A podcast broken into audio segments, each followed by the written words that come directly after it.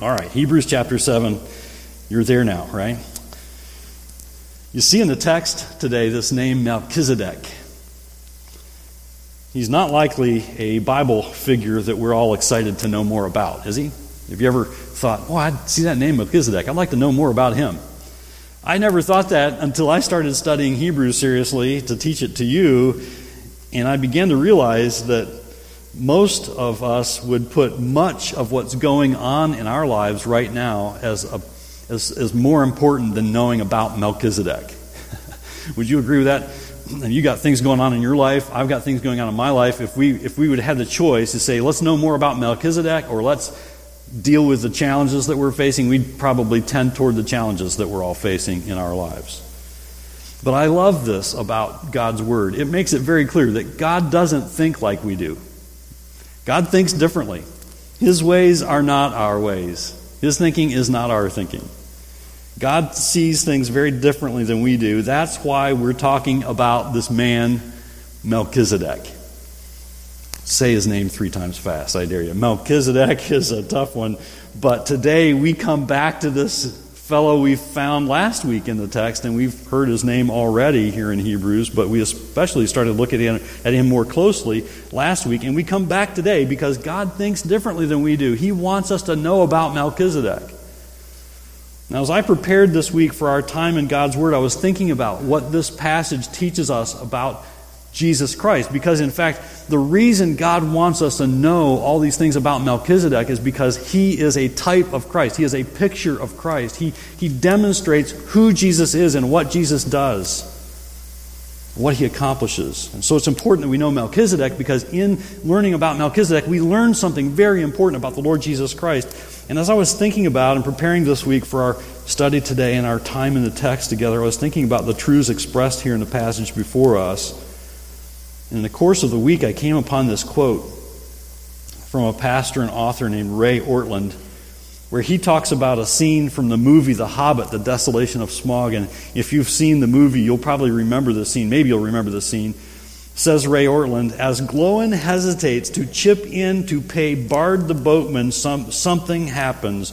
Right in the middle of his tight fisted objections, all the dwarves fall silent. The clouds have parted, and they finally see their home, the lonely mountain, off in the distance. Glóin immediately softens, takes out his bag of coins, and says, Take it. Take all of it. Says Ray Ortlund, the freeing power of a greater treasure. Beloved, that is what we're going to see about the Lord Jesus Christ in the text of Hebrews this morning. In Hebrews chapter 7, in verses 4 through 10, the greater treasure is Jesus Christ. And oh, the freeing power of a greater treasure. The greater treasure for all of us is Jesus. And once you have Him, once you have faith in Jesus Christ, once your faith is in Him, because you know about His finished work on the cross for your sins, having Jesus as your Savior, everything else is placed into perspective. That's the freeing power of a greater treasure. As we turn to Hebrews 7 this morning, we're going to be looking at verses 4 through 10, but I'd like to actually back up to the beginning of the chapter and read from verse 1 for the sake of context. So go to verse 1, Hebrews 7, and follow along as I read through verse 10. For this Melchizedek, king of Salem, priest of the Most High God, met Abraham returning from the slaughter of the kings and blessed him. And to him, Abraham apportioned a tenth part of everything.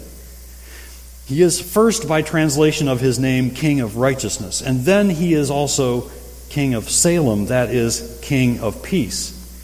He is without father or mother or genealogy, having neither beginning of days nor end of life but resembling the Son of God, he continues a priest forever.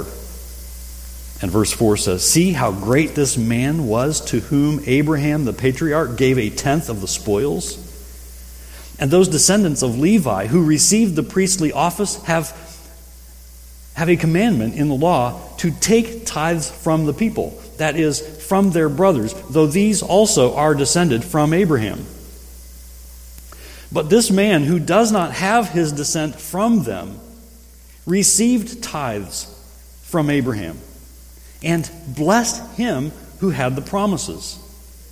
It is beyond dispute that the inferior is blessed by the superior.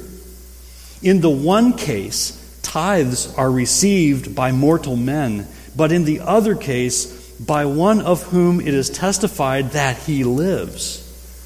One might even say that Levi himself, who receives tithes, paid tithes through Abraham, for he was still in the loins of his ancestor when Melchizedek met him.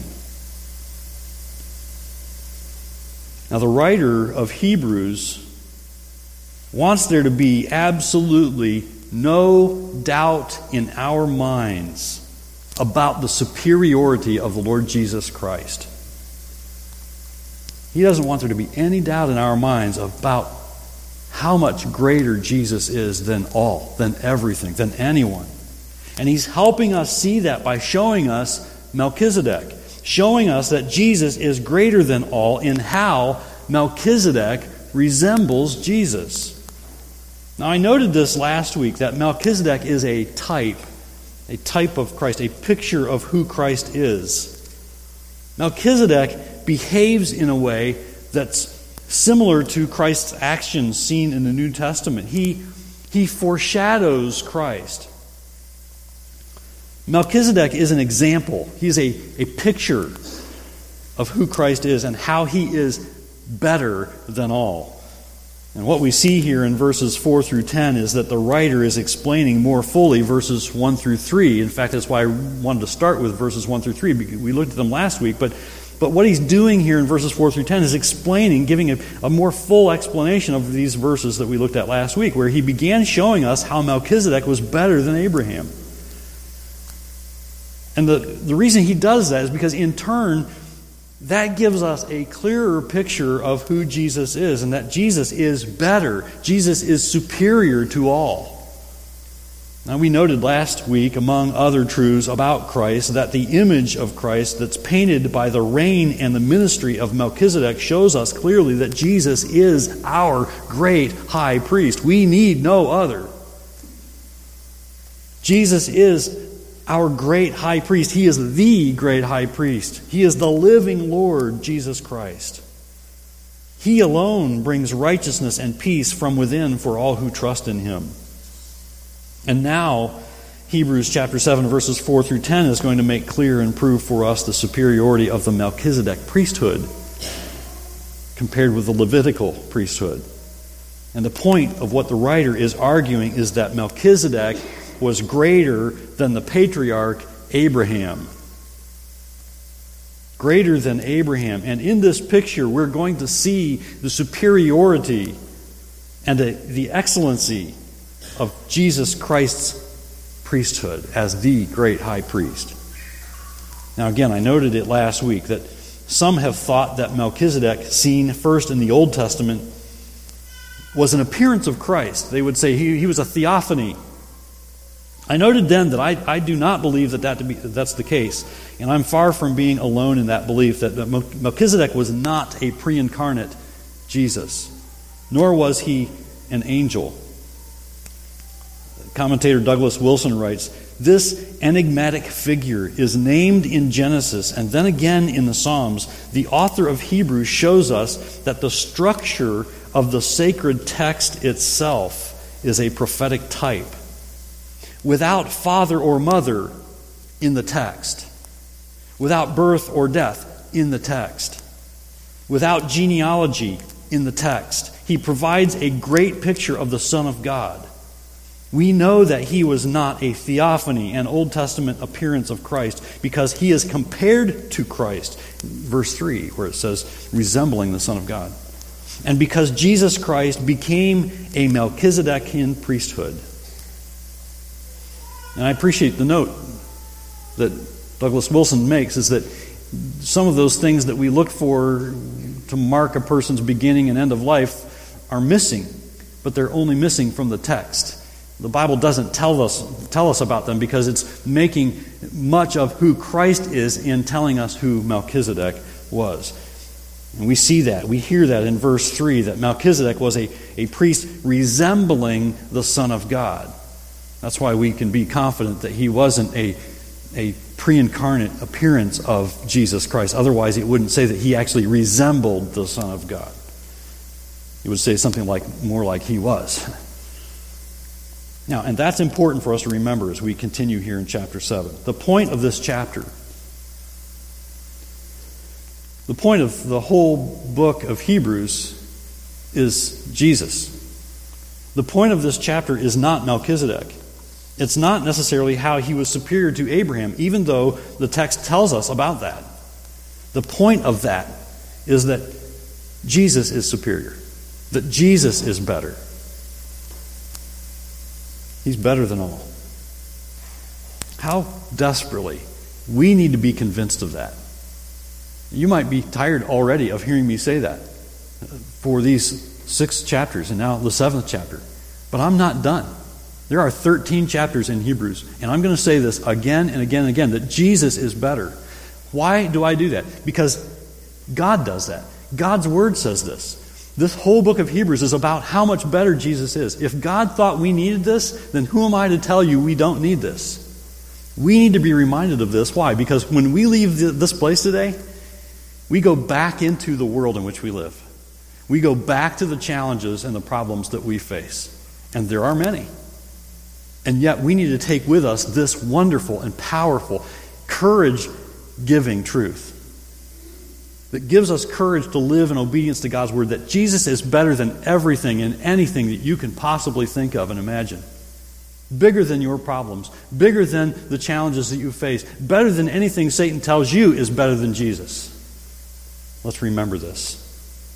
Melchizedek is like Jesus. He is a picture of Christ Jesus. And there are two ways in particular that I want you to see that that is true in the text before us. First, I want you to note that this is true about Melchizedek, that he's greater than Abraham, and thus he is able to bless him. Melchizedek is greater than Abraham, and he's able to bless him. We begin to see this in verses 4 through 6. It's, it's there that we see that Melchizedek is greater than Abraham. Look at verse 4 again. See how great, how could you miss it, right? See how great this man was to whom Abraham, the patriarch, gave a tenth of the spoils. So Abraham pays tithes to Melchizedek. Why does he do that? He does it because he understands that being priest of the Most High God, Melchizedek is greater than himself. And when we see here that he gave a tenth of the spoils, it literally meant the top of the heap. In those days, the spoils of battle would be heaped up. And the top tenth, the top of the heap, the best of the best, the best of the spoils would be given as a tithe. And that is what Abraham does when he encounters Melchizedek. He gives the top of the heap, the best of the spoils, the best of the best, as a tithe to Melchizedek. And note what verses 5 and 6 tell us. And those descendants of Levi who receive the priestly office have a commandment in the law to take tithes from the people. That is, from their brothers though these also are descended from Abraham. But this man, who does not have his descent from them, received tithes from Abraham and blessed him who had the promises. So, what we're seeing here is that Abraham's giving of tithes to Melchizedek shows that he is greater than Abraham. Now, one might have thought as they read this letter, the original recipients of this letter, as they read this, they might have thought that Abraham was greater than Melchizedek. I mean, he received the promises from God. God blessed Abraham. They might have thought that Abraham was greater than Melchizedek, but what we're seeing here says otherwise. One commentator writes this as the author of Hebrews points out the Genesis passage has Abraham, the father of those who became the Levites, giving a tithe to the priest Melchizedek, who obviously was not of the tribe of Levi. The father Abraham and the Levites in his body gave a tithe to this priest, shows that this happened, shows his, his deference to him and respect for his unique service on behalf of God Most High. And he goes on to say Melchizedek's superiority to the Levites primarily rests on his having received a tenth of the spoils from Abraham and the fact that Scripture gives no indication of his death. Again, it's not that he didn't die, it's just that it's not in the text. Now, verses 9 and 10 go even further. Skip down to verses 9 and 10 and look at them again. Verse 9 says, One might even say that Levi himself, who receives tithes, paid tithes through Abraham, for he was still in the loins of his ancestor when Melchizedek met him. So I suggest it's clear that Melchizedek is superior to Abraham. And that's emphasized here in that it's as if Levi, not yet born, but a future descendant of Abraham, was himself paying tithes to Melchizedek through Abraham's tithes giving, through his actions. And I don't want you to miss this line from verse 6, which says that Melchizedek Look at verse 6 again. It says that Melchizedek blessed him who had the promises. So Abraham gave the tithe to Melchizedek, showing, as he did, how he understood Melchizedek's superiority. And Melchizedek received the tithe and then, in turn, blessed Abraham. And that little phrase in verse 6, that he blessed him who had the promises, is significant. Homer Kent writes, All this in spite of the fact that this was the same Abraham who was the patriarch of the Hebrew people and the recipient of the remarkable promises of God. The greatness of Melchizedek was thus recognized and experienced by Abraham, whose acceptance of his priestly blessing testifies to his superiority. And in this, consider this since Melchizedek's ministry is an example of the ministry of the Lord Jesus Christ, this shows us how Jesus is superior, how he is better than all, and how He, the Lord Jesus Christ, is able to bless. Now, how does Jesus bless? Because again, this is about Jesus Christ. It's, it's about exploring and showing and painting a beautiful picture of how Jesus acts and how he works. How does the Lord Jesus Christ bless? Well, there are many ways. And I could probably preach a whole series of sermons on how Jesus blesses, but let's just start with this. How about the forgiveness of sins? That's pretty good, isn't it? How about the forgiveness of sins? That alone makes Jesus better. There are many ways that Jesus blesses. But Jesus Christ, God Himself, God in human flesh, blesses by being the sacrifice for our sins. And He is able to save. And he blesses in that way because he not only died, but was buried and then rose from the dead and conquered the grave, he can now conquer sin. And he forgives sin. And he blesses incredibly in that way. Let that blessing, let me encourage you today to let that blessing be something that you thank God for daily. When was the last time you thanked God for forgiving your sins? Sometimes, as believers, sometimes if we've been believers and followers of the Lord Jesus Christ for a long time, we get used to that idea. We ought never get over being overwhelmed by God's grace in how Jesus blesses in forgiving our sins.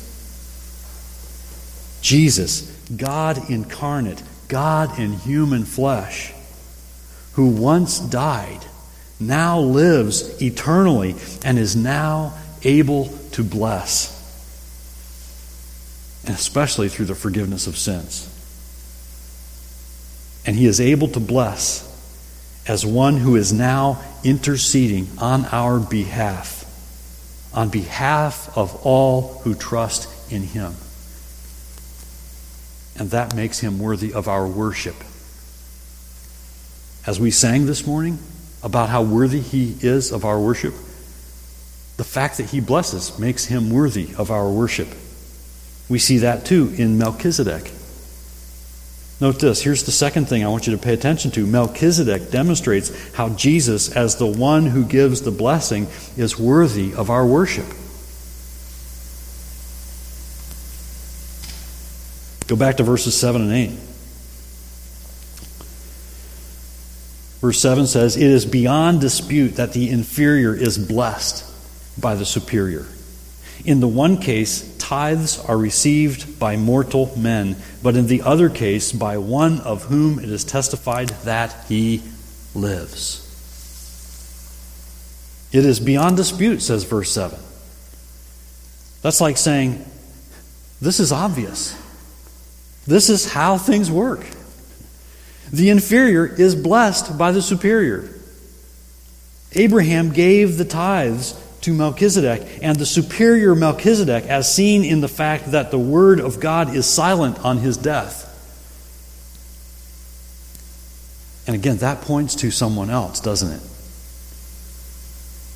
Who is it that lives on? Jesus does. He lives.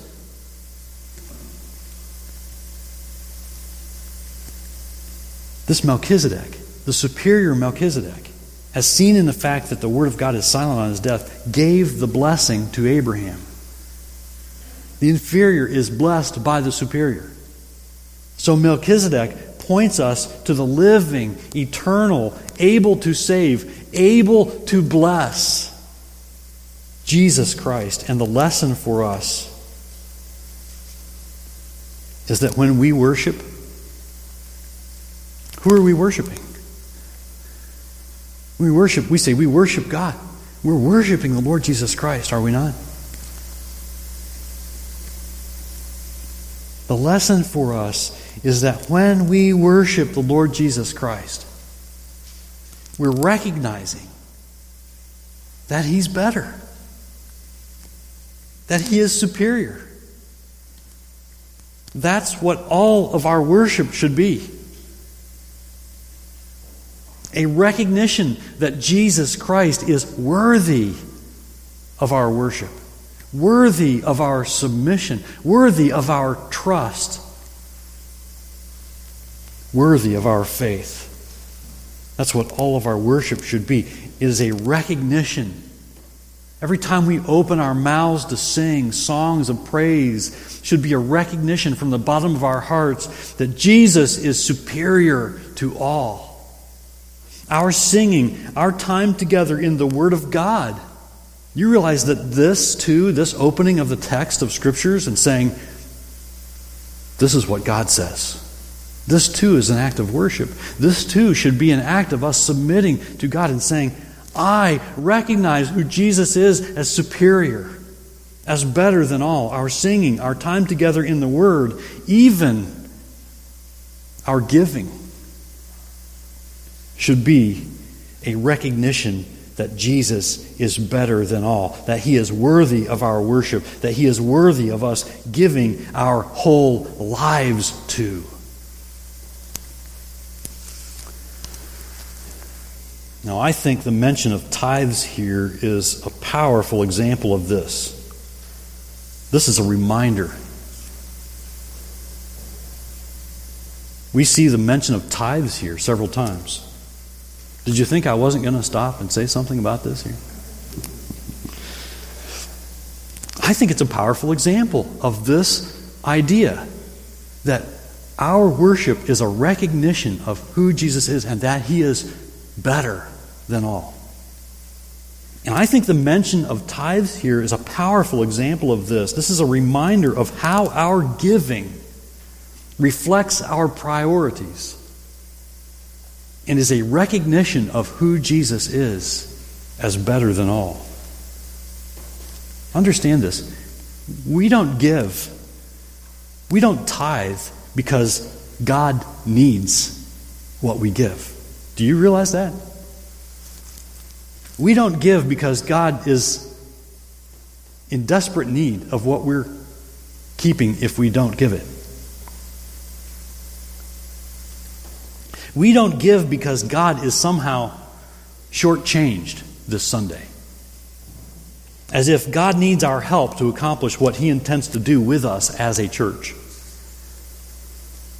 We give, we tithe because we recognize that the Lord Jesus Christ is superior, that He is better than all. Our giving a portion of all that we have is evidence that we recognize that truth. That Jesus is worthy of our worship. In fact, everything we have is God's. The things that we have, we call them our possessions, right? You know, sometimes they really possess us, don't they? Some of us have garages filled with things that possess us, and we're just trying to keep them running. oh boy. Don't get me started, right? We give, we tithe, because everything that we have is God's. You may have never thought about that. But God's word is clear. We are caretakers we are to be good stewards of all that God has entrusted to our care. Everything we have is God's. Our giving a tithe is not giving God his part. This will change your giving. This will change how you think about giving. If you start thinking this way, if you've never thought this way before, your giving of a tithe, your giving of an offering is not giving God his part so that I can keep my part. Our giving a tithe is not giving God, God his part, it's, it's giving a part back of what's his. It's giving a part of what is already his in recognition that we and all we have is his and he deserves our worship. You see, our giving is an act of recognizing that what I have is God's. And yes, He intends me, for me to provide for my family with these things, but I'm going to give the top of the heap. I'm going to give a part of what He has blessed me with to use for His glory back to Him because I recognize that He is worthy of my worship.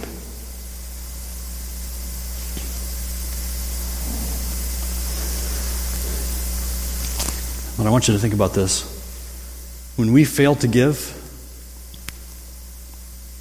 when we fail to give, we're also failing to honor Jesus as superior to and better than anyone and anything.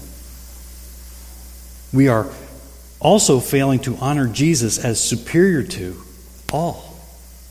All of our needs, all of our worries and concerns. Often, the reason we don't give is because we have other concerns that weigh heavy on our hearts, and we think, I couldn't possibly afford to give. When we fail to give because we think that we can't afford it or because we think that all we have is ours, this is mine, this is my possession, I've earned this, that is an admission that we don't really believe that the Lord Jesus Christ is greater and better than all. We need to be certain that we're giving for the right reasons. We need to be certain that we're giving because we want to honor God. That we're giving because Jesus is worthy of our worship. I'm giving not because God needs this, I'm giving because Jesus is worthy of my worship. But if we're resisting that idea of giving to God from the top of what we have, from the first fruits of what we have, then that may be telling us something about whether we truly believe that the Lord Jesus Christ is better than all, that he is able to bless and worthy of our worship. Jesus is the greatest treasure. He's not a better treasure, He's the greatest treasure. And there is a freeing power in knowing Him as your Savior.